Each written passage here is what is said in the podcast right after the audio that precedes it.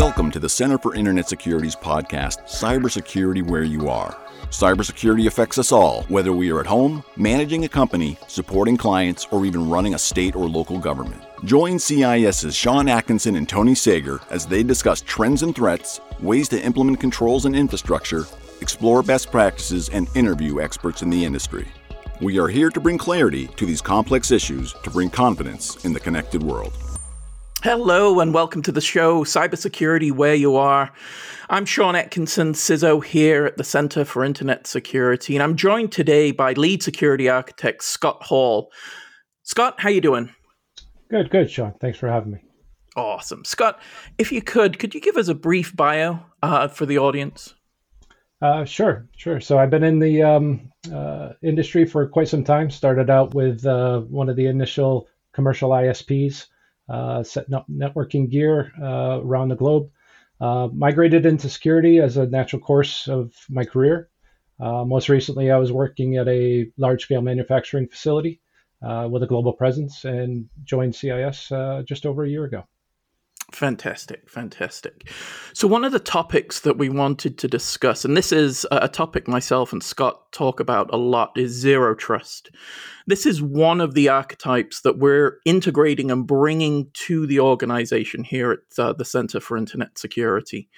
Scott, one of the things I wanted to do was actually define what zero trust is. Now, there's a lot of definition, there's a lot of I think in some cases mistakes in terms of what zero trust is. Wondered if you could give, give us your thoughts on what you believe zero trust is uh, and what we're trying to do here at CIS with that concept. Yeah, yeah, you, will see a lot, uh, a lot of ads uh, with vendors saying that they're zero trust, this, that, and the other thing, and it's it's, it's not a technology. I, I think many have talked about it before. It's a, it's a journey, it's a it's a framework, it's a mindset um, and that's kind of what I look at it as it's a mindset. It's taking all the things that you currently do and putting them into a framework and trying to apply controls um, with without saying the word trust, right? So I've always laughed that this is a this is a horrible branding that they did on the uh, uh, the, the, framework. Um, but essentially, it comes down to you never trust, uh, you always verify, and you assume breach. Um, so that in a nutshell, there's there are the pillars. Uh, so there's the user pillar, uh, device pillar, your network pillar, your application, and your data. Now there's a lot of discussion around whether or not we should have a workspace pillar or um, uh, if it should be off to the side. You know, I kind of think about it as you know you have the two ends of the spectrum. You have your user and you have your data. And from a business perspective, you're trying to connect those users to the data, the right users to the right data, of course. Um, and then everything in between is the workspace that you build, especially now with uh, moving to the cloud, uh, SASE platforms. Um, you're now uh, leveraging stuff in the cloud to provide your devices or your network or your applications. Um, so I think that those three center pillars kind of build out your workspace. So your users connect to the workspace to get to the data. Absolutely. There's one, um, and I'll use your quote because I, I, love this, um, and I want to talk about it a little bit. But trust is a vulnerability. Um, let's walk through that and let's break that down because, like you say, that this branding of zero trust, but then there's this ultimate element of um, business user needs access to a system in order to run an application that consumes, processes, and outputs data. Can we break that down uh, into, uh, again, I think we'll uh, also address the five pillars through that process. But I really want to get into the, the weeds, as it were, a little bit in terms of what that actually means and why is it a vulnerability? What has it caused us to be? Um, necessarily bad at today as organizations, as business processes, as the digitization of business.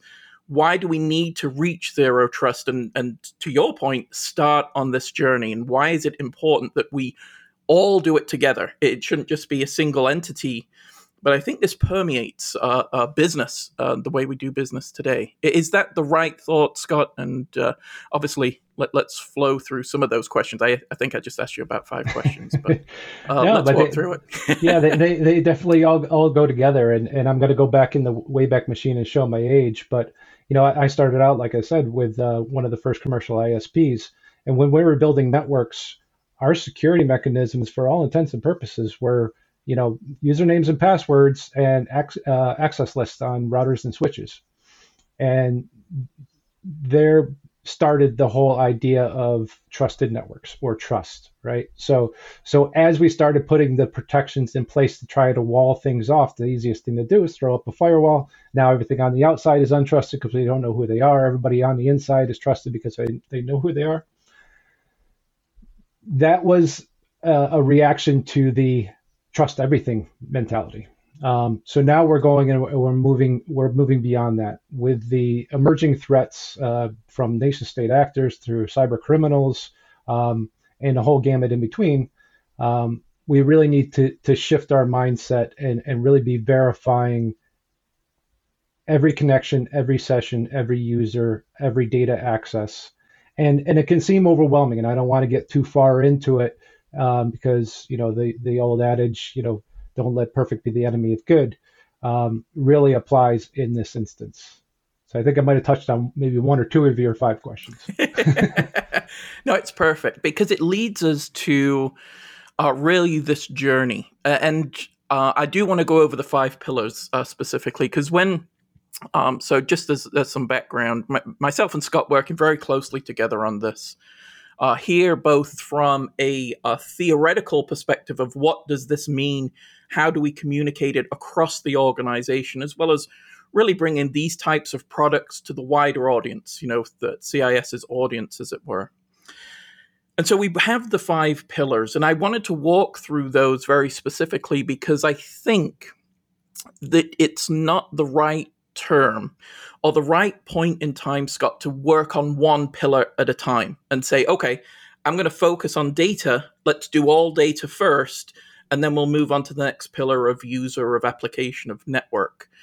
There's successes and predecessors, and I think it, it's a journey across all five pillars with some maybe having a um, more focus at, at a particular point in time, but I think all need to really mature really the same pace. Is that the right thought uh, as we start to introduce this uh, concept? Yeah, yeah, and I, I, think that there's a lot of discussions, and, and it doesn't, uh, it's not a one size fits all um, recommendation for anyone, right? So everybody's business is individual, everybody's data sets are individual, every user base is individual. Um, and I don't think that anyone can do all of the pillars. They can't do all of the things. But if you're doing some of the things, you'll um, really see some value in in applying this methodology. And I always like to start. Uh, I think you, you know this. I, would like to start from the business perspective. What is it? What is the business objective? What is the business flow? From there, you can use a simple, you know, the Kipling method. You just ask who, what, where, when, why, how, and those will lead you to identify the different components in each one of the pillars. Um, so uh, you know, I look at the, um, you know, two simple examples. You know, an, an HR admin who has to access uh, uh, the ADP uh, role payroll system, and it typically is done between uh, nine and five, Monday through Friday. They use a managed laptop to connect to the ADP. Um, they need to confirm and process timesheets, and you know they're accessing through an admin web portal. Okay, so you have your your who, you have your admin you have your what, the, the payroll system. Uh, you have the when, uh, time frame they're using it normally, and the where uh, they're accessing it from. So you you start breaking it down. Now you have your application, uh, you have your data, uh, highly sensitive data because this is an HR system. Um, you have your who. So now you start layering in and say, all right, what capabilities do I have? You know, I have my HR uh, folks in an Active Directory group. Uh, I leverage Okta. All right, we can combine those two to verify the the who. Uh, you know, do we have data access controls on our payroll system? Do we have classification? Do we have encryption on the, that payroll data? Um, do we have capabilities on our firewalls to uh, leverage the Active Directory group um, and the VLAN that these users might be on? It's a little hard nowadays with everybody working remote. But then you start layering things in you know, anomaly detection. Do we have that capability? Can we just say if anybody's connecting to the ADP uh, admin portal and they're an HR user, but they're outside of this time frame, maybe we don't stop them, but maybe we raise an alarm, have the SOC call somebody up and say, hey, you processing late payroll or you're doing this because tomorrow's a holiday? You know, you have to look around for the capabilities that you have at hand because you will get stuck in analysis paralysis trying to pick a vendor as the goalposts move uh, down this zero trust journey. Definitely, definitely. I think it really leads me then into this next question, Scott. There's, um, you know, we use the NIST 800 207 uh, special publication as a as guidance, um, but I I like the business context requirement because all businesses are different, right? You, you, know, there's no set structure to the way finances and HR and other business processes are performed. Now, one of the things that I think is a predecessor to moving in the space, and uh, again, I want to get your thoughts here, is um, as you mentioned, utilizing your example is having those data flows, that workflow already figured out so that we know what we're then trying to protect. We know what we're then trying to prove in terms of an authorization. So, versus HR has access to everything that's HR. That's not the right idea here. I think it's least privilege for the workflow and the um, really the business function that you're trying to perform at a specific point in time, more of a discrete element versus just uh, you know holistic access. Are those the right thoughts, and is that the right perception for people to understand before they move into zero trust? That it's not just um, implementing a technology, but it's actually understanding the business to a workflow, data flow type level. And again, there may, may be other artifacts, but having that then leads us to a position where we can then introduce the five pillars and your the Kipling piece to this and now allows you to delineate. Are those the right thoughts? Is that where you would see the best place to start for an organization that's new to zero trust? Is it's um, you know we're not going to start this journey and uh, in 10 minutes we're going to be you know uh, considered zero trust we've implemented it uh, again we'll talk about the journey and whether the, or not a destination exists but what are your thoughts there?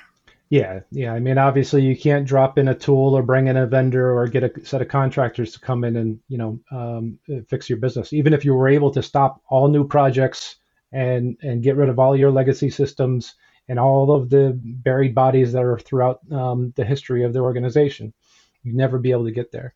But if you start engaging with the business, asking about what it is that they need to do, because the number one thing I think we all struggle with in, in security is being seen as the inhibitors to, to progress. So if you engage the business and ask them about the, the business process, the business flow, and the business need, with that understanding, anything that you architect within the zero trust framework has that in mind, so you can actually improve the process workflow. You can you can start leveraging. So say you have something like um, uh, an IDP linked into your CRM um, where you can onboard uh, new users and have them automatically populated with all the proper permissions to do their job on day one. Now you're helping the business.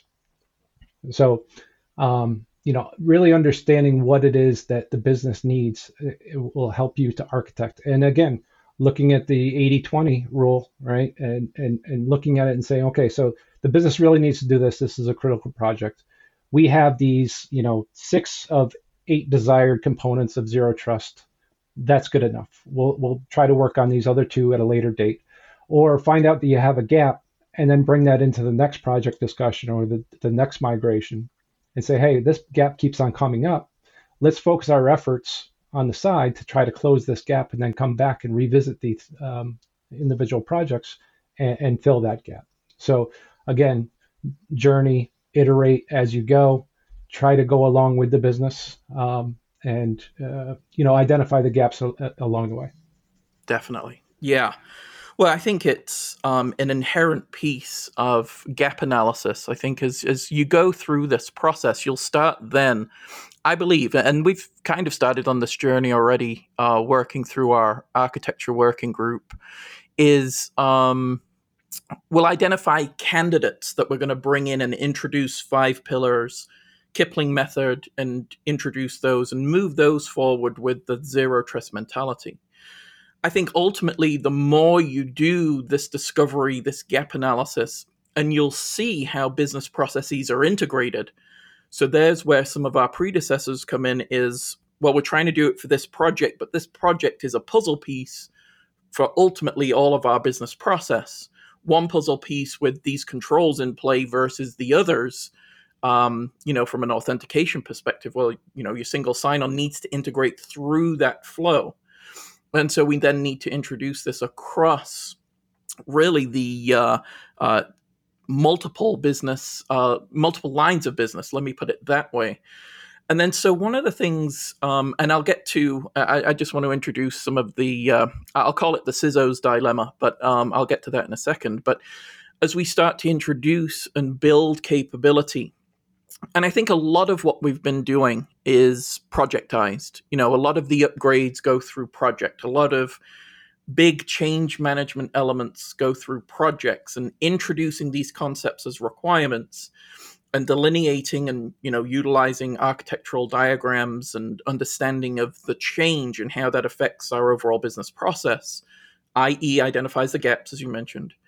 I think ultimately too it also introduces the concept of uh, risk uh, and what we're doing here to uh, understand risk conceptualize a process to control it in a way you know if the ultimately the uh, strategy to treat that risk is a mitigation then using these archetypes. But it brings me to then the CISO dilemma is how much control is enough?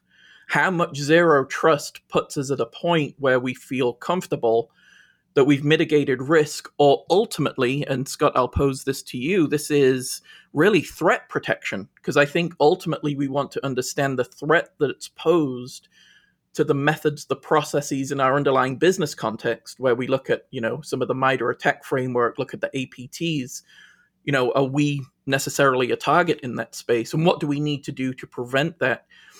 I think that's also part of gap analysis is where we maybe are missing controls based on the tactics and techniques from threat. Is that true? Is is should that also be considered when we contextualize the business? it's not just the business process, but really the business mission, the business goal, and the business vertical that we're in in terms of industry. What are your thoughts there? Yeah, that's exactly right. And that, and there's a there's an underlying uh, thread there to pull and extract that has uh, a bunch of tentacles, right? And that's the the inventory. So being able to to get at what what does our user base look like? what what is the landscape of our devices and how do we uh, stack up as far as posture assessment? Are we updated and patched? Yeah. What is our application uh, base? How much open source software do we have? How many APIs do we have? Um, you know, what is it that we're protecting? What is the data? Um, and it's not the glamorous work. It's actually the, probably the hardest thing to do, especially with mature organizations uh, that have been around a while, um, is identifying what it is. I always go back to the analogy, you know, uh, hiring a security guard for your bank and putting them at the front door and say, guard the money. Well, you got to tell him where the money is so that he knows.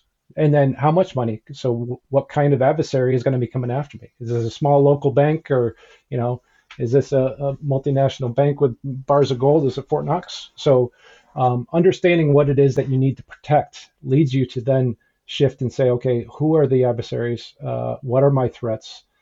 look at my inventory. What are my risks? How much legacy systems do I carry? Then you could start making um, decisions around, you know, where do I need to apply encryption? Where do I need to go uh, and focus on uh, data classification? Do I need to segment this data off? Um, you know, do I need to put user access controls not only for network access, general network access, but into these um, into these networks, into these repositories, into this actual data set, down to this actual row of a table um, without knowing the inventory. And, I, and again, it, it's not easy work, um, but you should be able to have some discussions with your business to identify what it is that uh, the crown jewels, that uh, that old term, start there um, and and put some some monitoring in place.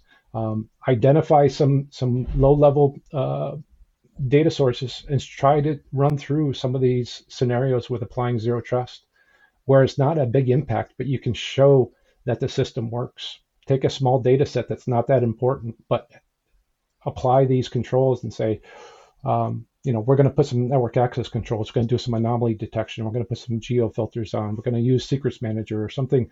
Uh, put a Bastion host in. See if you can get and streamline that process to um, control the business application, and then um, you know be able to repeat, iterate, and uh, uh, build confidence within the organization. Definitely, definitely. Because I think ultimately one of the elements that we have here is um, another predecessor is really buy in from the organization to approach this methodology. Because like you say this is um, this is not the glamorous work as it were. Specifically when we you know talk user uh, data uh, and the business process and mapping those elements some people find, you know, I, I enjoy doing that because ultimately I think it leads to a better appreciation of what is going on within the business and the underlying application. I think having that understanding, and to your point, with managed inventory, combining those two, I think, covers a huge number of gaps that a lot of organizations see, right? We just don't know. We're putting this, you know, defense in depth process together. We're throwing technology at this problem, but we've not contextualized the problem.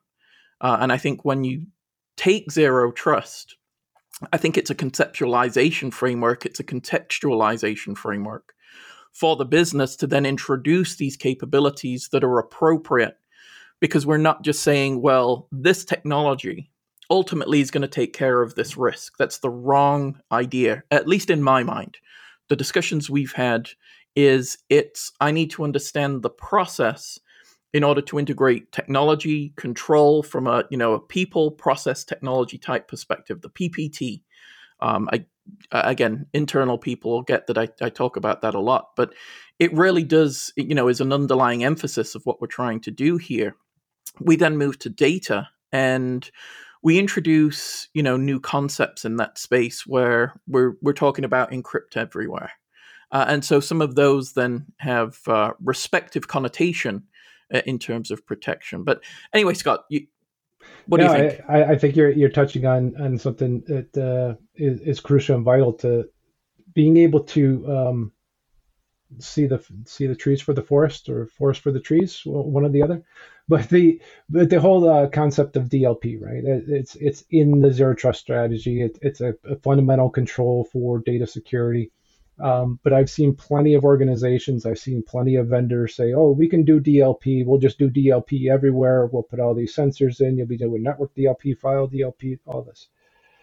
Huge initiatives, just enormous. And, um, you know, in, in my eyes, if you, if you look at the selected data sets that are the most vital, that contain the critical information for the business uh, or for compliance or regulatory, and apply your efforts to secure that data set.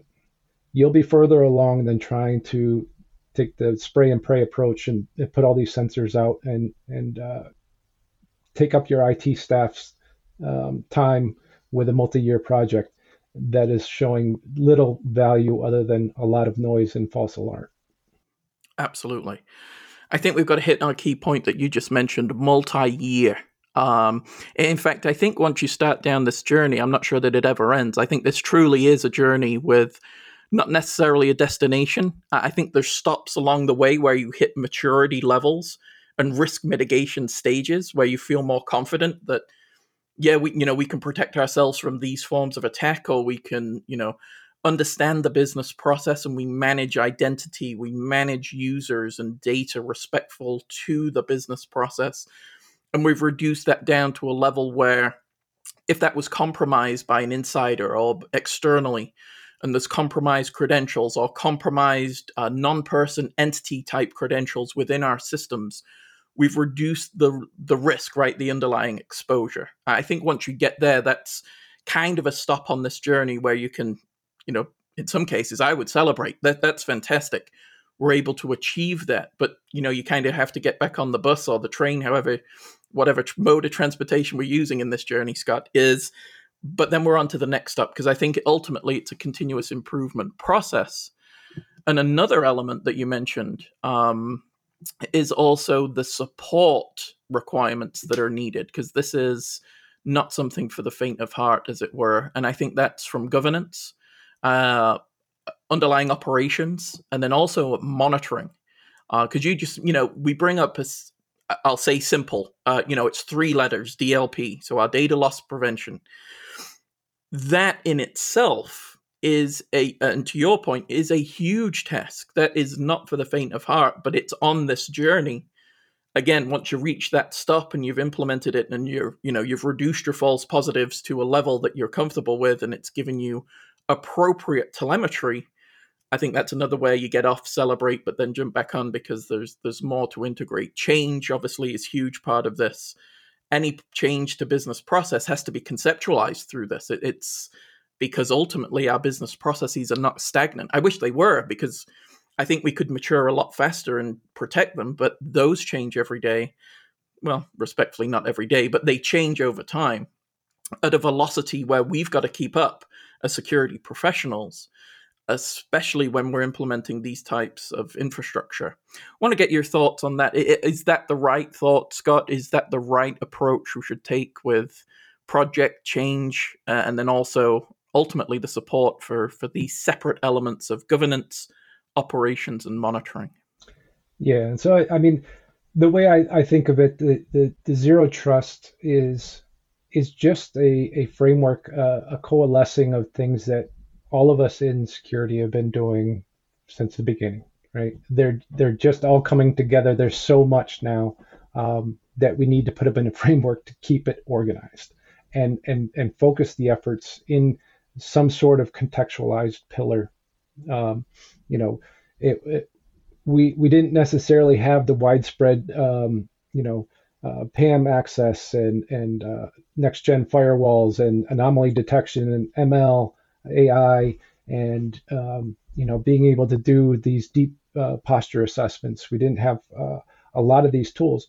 Basically, what the zero trust has done is to to kind of put them in a contextualized compartment so you can focus on one without getting overwhelmed.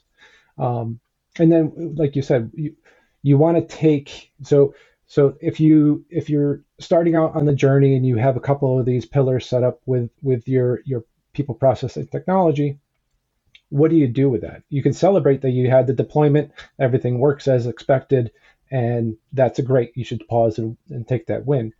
But what are you going to do with that information now? You need to get that information into a, uh, a monitoring system. Now, I, I know you're a big fan of the um, single pane of glass. Uh, you know, other people call it the manager of managers and, and all of this. So it's it's something to strive to. You want to have it be centralized so that you can do those anomaly based detections, user behavior analysis, all of these higher level functions.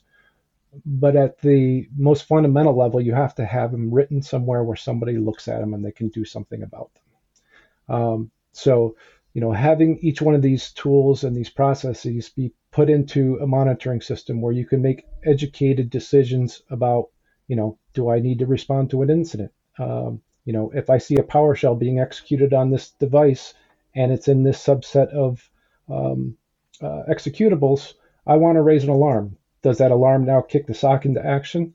Um, yes or no? And you want to have that be as automated as possible. Another uh, benefit of having a more centralized reporting, I won't even go to say, say centralized, is that you can uh, e- make it easier to do your audit uh, uh, evidence collections and, and, show your compliance. So you can build some of the reports into your monitoring system, you, even if it's not one of these um, big vendors. If you have a monitoring system, you write scripts to pull pull the data in, put it in a repository. So when the auditors come calling, you can just go to this directory, show them the information. If they need, you know, live data, you can reach out to your engineers. But the engineers shouldn't have to go into the discrete systems and then pull all this information in. Um, so the way that I visualize it um, is that the, the, pillars are along the bottom. They all feed into monitoring, whatever that may be. And then from that spins off your incident response on one side and your audit and governance on the other side. Perfect, perfect. I think one of the enablers, and, and it's something, you know, that you've introduced uh, to the organization, is the concept of automation and uh, the utility of the cloud, where we can really get that. Um, I think the, the approach where we understand events and alerts, start building conceptualized models to bring all of that together, right? Because I think ultimately there are triggers and events that allow us to write underlying function that can uh, remediate, uh, you know, an underlying problem.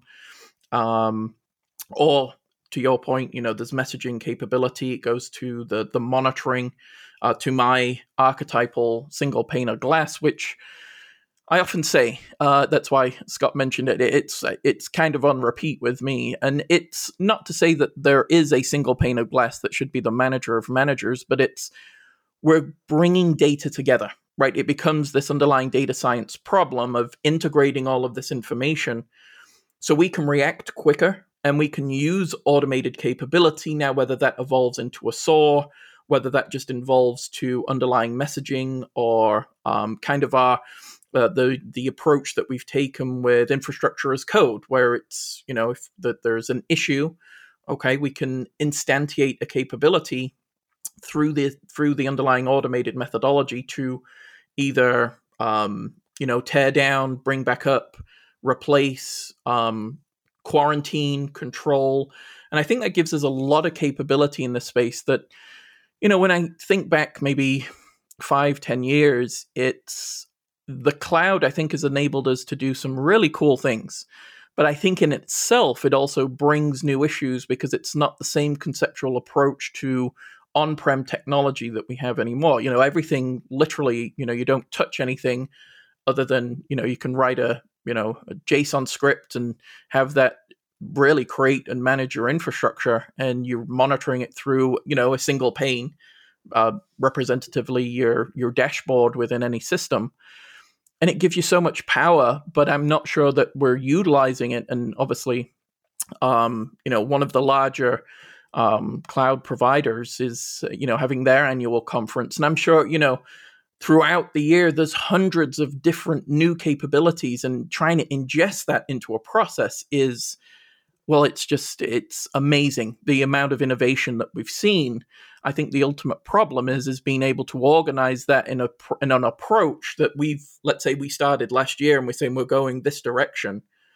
This new function, this new capability may oh well, it's redefining the way we're going to architect this capability. There's this brand new uh, element of monitoring, detection, uh, automated response um, that we can integrate but we've got to learn that technology. We've got to integrate it into our current platforms, and it's um, and that's why I mentioned this continuous improvement process because I think I don't think you should get derailed at every time there's a new technology that integrates and maybe something you can use because it's again, you know, in some cases it's the um, you know the new flashy system, as it were.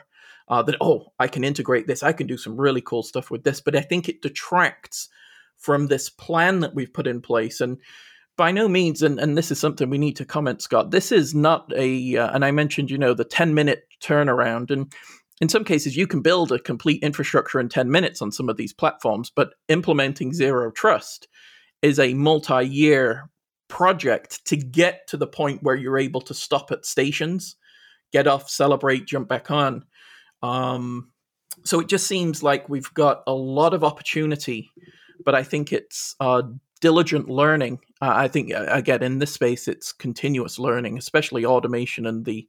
Uh, I think you mentioned, you know, another pillar could be workspace or infrastructure, uh, especially when we consider uh, cloud elements. So I want to get your thoughts there and how you've tackled that problem um, that, that, that we have.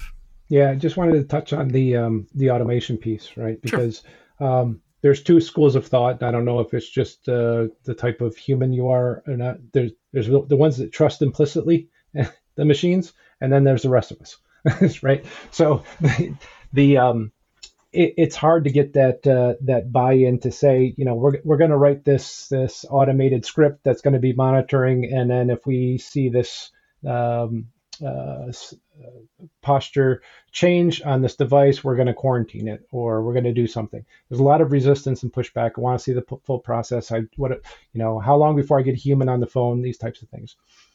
But you can build in um, structures to have automated uh, remediations as well. So if you think about the entire life cycle, nobody wants to make the business come to a grinding halt.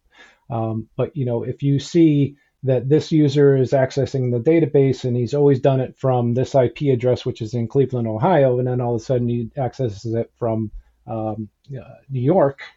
You know, it's still in the U.S., so it's not a big, you know, impossible that they didn't just hop on a plane in that three hours and now connected to New York. But maybe you do a step-up authentication, or maybe you you quarantine them or or put a um, a check-in so that they have to go and have to have a virus scan or, or do something else. There's ways that you can automate the remediation as well as the quarantining in, in that case. Um, but yeah, the, the, the, cloud is a uh, ever evolving um, beast uh, that everyone is trying to get their hands around. There's a lot of opportunities. Um, we can understand it from the business perspective. We can understand it from uh, the IT perspective. I mean, no longer are people bound to you know deliveries of pallets full of gear that you have to go and put into your data center and wire up and get the wiring guys to cable it up and do all the testing. You can spin these things up on demand, and it even gets even more um, uh, more complex when you start talking about uh, Kubernetes uh, and containerization and and all of these other things. And um, you know, it's moving fast and and there's new features and functionality being built into the cloud constantly. We, we joke around that you know by the time you read an aws document it's out of date because they've added some new feature or changed the way it works which is great for for getting new concepts but um, trying to wrap policy around that and put put guidelines in place and, and put all these systems in place it, it makes it very hard for um, the engineers on the ground and it and especially the security professionals to to keep their um, their wits about them and, and, keep up with it. So I think that's one of the reasons why the um, uh, the cloud is a is a major hurdle, but there are a lot of opportunities because uh, a lot of the major cloud vendors are looking at security. They're taking the feedback from individual organizations and building that uh, into their roadmaps, adding new features and functionality. Um, when I first uh, had my experience with you know, a migration to Google, um, I was terrified to be honest with you, and uh, rightfully so because there didn't really seem to be the controls. There's it's a lot better now. Um, AWS has, has gone through multiple iterations, made it easier to configure and secure your environments. They give you the controls um, and monitoring systems and platforms. It's all about now how do you apply that to your business? Absolutely absolutely. I couldn't agree more because it's um, it's really become a, a, challenge to know where to really put the time and resources to invest in an implementation when you see constant iteration and improvement. So I think there's, you know, you draw your line in the sand, you define the policy, as it were, and we can talk about policies both from the written zero trust architectural perspective versus the access and implicit trust policies that will integrate as part of um, the requirements from going from untrusted to this underlying implicit trust. But then I also think it's um, this element of evaluation and seeing where the next steps should be. Um, but you, have got to maintain the five pillar journey ultimately. Uh, and I think it's um, those are some of the harder decisions, and um, well, really, I think, which I defer to you uh, in the I, organization. I think, I think that's uh, one one of the good things about having the the zero trust framework is it gives you something to visually look at. You know, I have, right. I have pictures of it around my my uh, my office here, and it's just one of those things where you get buried in the details and you're reading the the um, uh, technical documentation and you're getting lost in the weeds and you just have to look up and say, okay, so what can I focus on? You know, if I'm talking about access to an S3 bucket, what options do I have? What do I need to be concerned with? Okay, I need to be concerned with the user. How is the user going to access this? You know, I'm concerned about the data. So what controls on that S3 bucket can I apply? Um, uh, all of, all the way down to you know we're going to have an outside vendor connect to this uh, this environment and need to pull uh, S3. So do I look at something like a private link or whatever? Um, you know, it just gives you a chance to step back and say, all right, let's let's just focus on the things that um, really are fundamentally defined in the zero trust model, and um, you know, work with our vendors and our partners and our, our IT staff to see how we can build into individual controls. If there's a gap, we document it and uh, we work to, to fill that gap with another control. Definitely, definitely. Because again, with ultimately defining both the data plane and the control plane, I think it gives us opportunities, to your point, to identify the gaps, make improvements. We do a risk assessment. We can even do, in some cases, and you know, one of the things I like to do a business impact analysis based on the underlying process and the technology we're integrating, um, the ramification of change, and uh, ultimately changes in business process. So I talk ramification of change in underlying technology, upgrades to that technology, or net new capability in that space. All of that really has to take on uh, a new conceptual idea. I don't think it's necessarily new, Scott, but it's not something I've seen well practiced in my career, where we get that information. Uh, ultimately, you know, you and me, where we're looking at these types of um, changes from both a technology and an underlying business process, and where we're then asking, you know, from the Kipling perspective, but then we're also looking now across these pillars to say what is impacted um, what does this do to our current progress on this journey, which is really an overarching holistic journey for the organization? And then you have discrete business unit changes that, you know, I don't think derail, but it, it, it uh, you know, you have to change your uh, train schedule, as it were. I guess I'll use that analogy. Uh, and that then has, you know, um, an underlying domino effect because I think ultimately change, when it's not necessarily anticipated, especially on a you know a multi-year journey that we're starting with our zero trust architectural perspective, is those changes can um, either um, take away from what you're trying to do. So we have we you know we start with user and data. We're going to ask these questions. We'll look at the te- current technology stack. But as that technology stack changes over time, it's either updated, upgraded, um, replaced, those then can have a condition where now I need to reconceptualize my little train journey. This, you know, the what time I was expecting to get to this particular station has now changed, and you know there may be a new stop in between that we we have to really represent and understand. And I think that gets into the uh, elements where we then want to introduce policy enforcement. We've got to have an underlying engine that administers these requisite policies so we can both represent the control plane and the data plane kind of at the same time so uh, again i'm using planes trains automobiles will be next but ultimately it gets us to a point where we can um, have uh, this understanding that it's always going to be a dynamic environment. I don't think any of the decisions, you know, that we've currently made have, have been static, have come to fruition without an underlying change or without an underlying um, tweak, as it were. Let me, I'll use tweak here in terms of what we were trying to do, right? I mean, you know, the best laid plans are ultimately set for failure. So I think integrating that dynamic capability into this process, knowing what you set, what we talked about last year, and where we are today are two completely different um, stories, as it were. But as long as you're a- adaptable to that, and you know, we'll throw up an agile type capability here, it allows you then to um, integrate that change and move forward. Now, we do get into an idea or a concept of iteration, and I wanted to get your thoughts on that as we move forward. Is I think we have to iterate through these processes and but ultimately you're building the five pillars, right? So you've got all of these required controls. So you're iterating through something that you need to kind of fit into a five pillar. So, you know, you, are trying to fit this square uh, and trying to adapt it into, uh, you know, the cube into the, you know, the, the cube, you know, the square hole, as it were, for these requisite controls ultimately it's sometimes it's difficult because either you've not communicated the requirement properly and what you get back is uh, something that you then have to re-architect into these ideals. And i think that's kind of some of the the training wheels as it were. So we're on bikes now. Um, those training wheels are still kind of part of our process where it's um, we don't exactly get the information that we can completely uh, translate into an a zero trust at this point in time.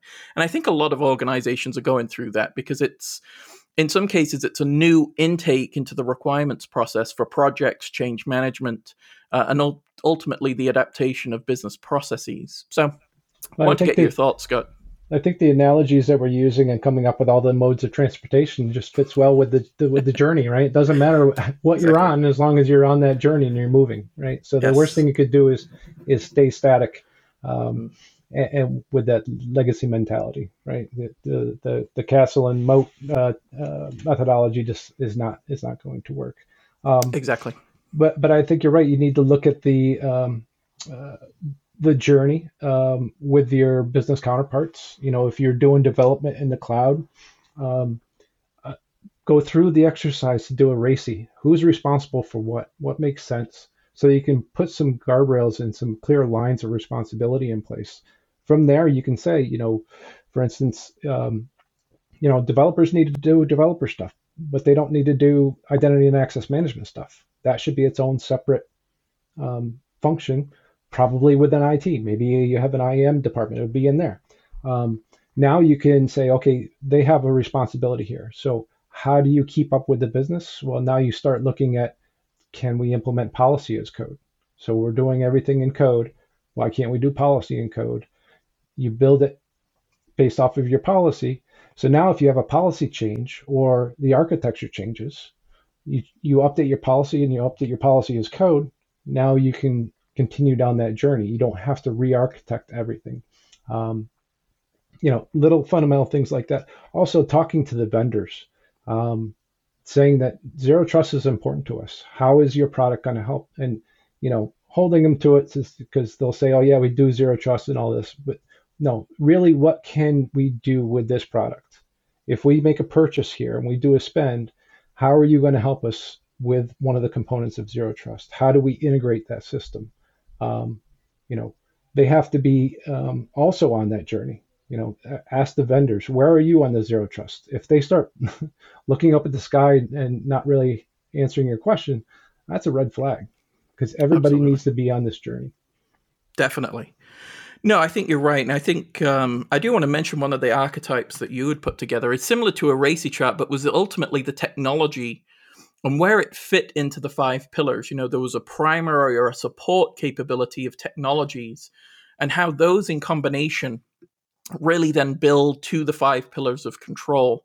I thought that was excellent. Uh, it's a really good concept because it's not only who's responsible, but ultimately the technologies that you want to integrate. And I think that's good for gap analysis as well because you may not, you know, in the DLP place because we've used it as an example before without that element, you know, there's underlying a gap in data that we need to integrate. But the data loss prevention is not just about data, but also about user in the context of how that data is being used.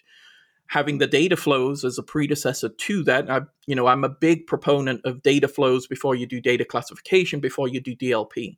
So there's steps in this process to building the pillar of data and then ultimately understanding that and having these elements. So gap analysis uh, risk mitigation strategy, ultimately what threats are you preventing or um, controlling, as it were, and then that allows you to uh, understand well what's the investment, what amount of resources do I need, what about continuous operation, and how does this fit into my moder- monitoring program?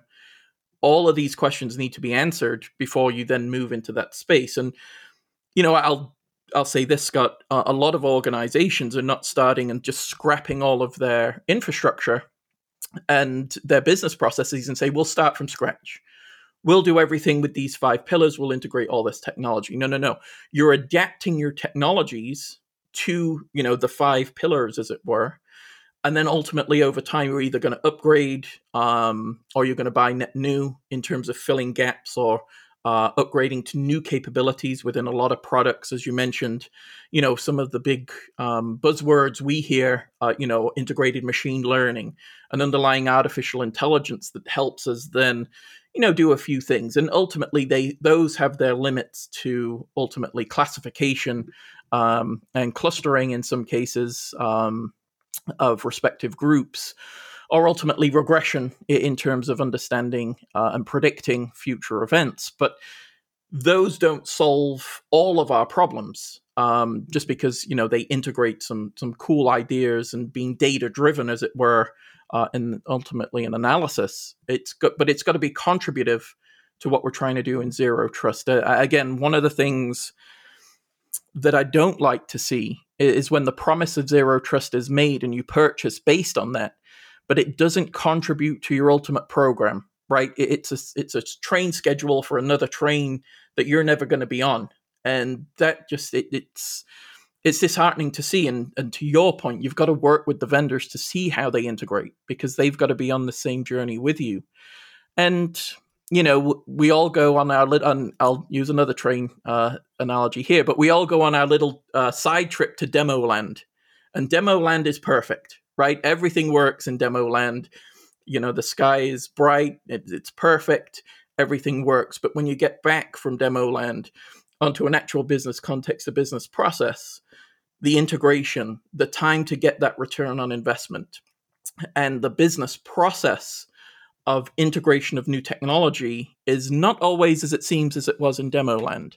So it's, uh, I think, ultimately you've got to be um, very cognizant and judicious in terms of because these, you know, in some cases these are big spends. Ultimately, though, it's resources, not only the resource to implement, but the resource to continuously operate because. Um, as Scott had said, this is a journey. Zero trust doesn't end because you flick on a switch of a particular product or service it's got it's continuous it's integrated into a complete cybersecurity and risk management program scott what what do you think uh, just, just, thinking about the uh, the CISO in uh, demo land, he's probably sitting on the beach and gets regular updates on his phone and says everything's okay, everything's yes. okay.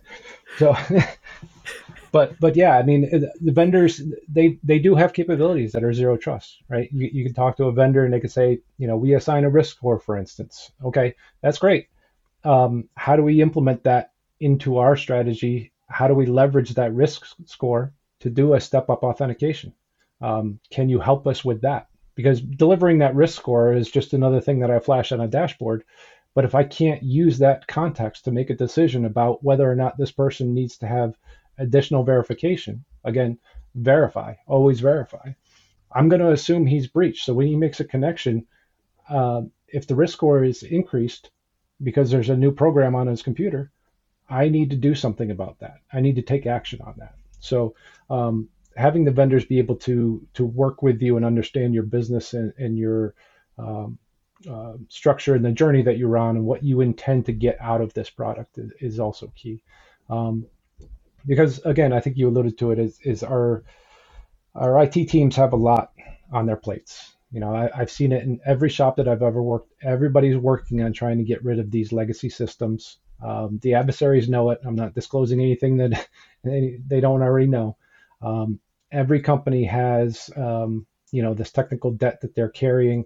They have, you know, they patch all these vulnerabilities, but then you have uh, the business saying they can't have any downtime. All of these um, competing interests uh, can really disrupt any kind of timeline to in, introduce um, new services and really think through um, applying a zero trust framework to your organization. So it does take take focus. It takes buy-in, and I think that's why I was saying if you start with the business and try to pick a few use cases, maybe they're uh, low protect surface um, use cases. Apply some of these methodologies. Just just pick one capability in each one of the pillars and put them together and see if you can make it work. Right. Um, yep make make that bicycle with the training wheels? Can I roll this through without anything breaking? All right, did I monitor things? Let me change something on it and roll it through again. Did it trigger the incident response uh, alert that I wanted to? You know, all right, let me run a, a report. Do I see everything that happened during this test phase? Okay, now I have um, a template. Now can I add more things, remove things? Now can I put together a playbook to say, you know, if it's this set of data, you have to run through this template. You need to have these controls. Um, you know, you have to have privileged access management, uh, or you have to have your your secrets stored in a um, secrets vault. Um, you know, you have to use uh, multi-factor authentication. Uh, it has to have single sign-on. Um, all the data must be encrypted. Um, you know, you can start small. Uh, what is it? Uh, aim small, miss small. So yes so so so do the target practice do the target practice on some small stuff first show the value show how you can improve the process because if you build process improvement into the security it's going to sell itself. Exactly. Exactly right. Perfect. Well, Scott, that brings us to really um, the final part of uh, the podcast that I host. And there's a, a, little section I call the Atkinson Nine, where I ask you uh, nine kind of quick fire questions uh, based on a similar style to uh, the Actors Studio, uh, James Lipton. Um, and so we'll start with the first. What is your favorite CIS control? favorite control? Uh, well, there's there's some fun ones, but uh, um, you know the incident response and monitoring and defense. You know the, the, whole cat and mouse game. That that's that's always the fun stuff. Um, but I think I alluded to it earlier. It's it's the it's the non-fun stuff. It's the inventory, right? Yep. So identifying your data, your applications, and your users.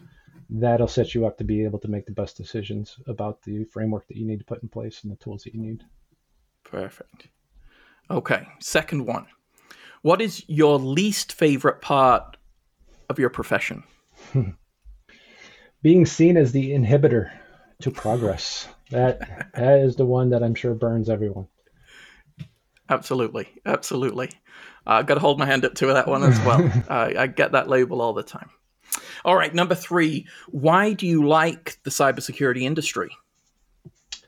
Uh, the challenge and the constant learning, um, and it just seems to accelerate um, and and sometimes it is is hard to keep up, but um, it's it's always something new. You're never going to be bored in this uh, industry, that's for sure. Absolutely. What don't you like about cybersecurity? All the continuous learning that I no. see see number three. uh, um, well, I, I think I don't know. I, I might be thinking of it differently than you intended the question. I'm, I'm thinking of it as that we, as an industry, t- tend to invest in technology um, over and at the expense of, of process and people. Um, I, I think uh, I think we really need to shift our mindset that technology is great. They do amazing things. We are technology people, um, but uh, people run the machines and, and processes make them work. So. Absolutely. An unhealthy balance in PPT, no mm-hmm. question mm-hmm. on the T. No question. Absolutely. Um, what source of log data do you love? Easy. DNS. Perfect. Show me the DNS and I'll tell you the story. awesome. Uh, number six, biggest waste of time in cybersecurity. Um, well, I've seen it in the past, and it's uh, resistance to change, right? So everybody's built these these great networks and, and strong walls and pillars and all the processes and gone through their ISO certifications and have everything and everybody knows their job duties and and then the world gets turned upside down. We're in the cloud and now everything is on its head. So the thing you can do is just go with the flow, point your feet down the river, and and just uh, try to navigate with the business. Awesome. What profession other than your own would you like to attempt? Oh, that's fun. I don't know if I'm smart enough, but uh, astronomer. There is just so much hmm. out there, and with all the images coming back from the James Webb, it's oh incredible. yes, JWT, fantastic. What profession would you avoid? Oh dear. Cybersecurity architect. no, that, that's uh, see that's my a, bio. that, that's a tough one. Um, you know, I, I guess uh, just just because I, I, had an experience this weekend, but uh, probably farmer.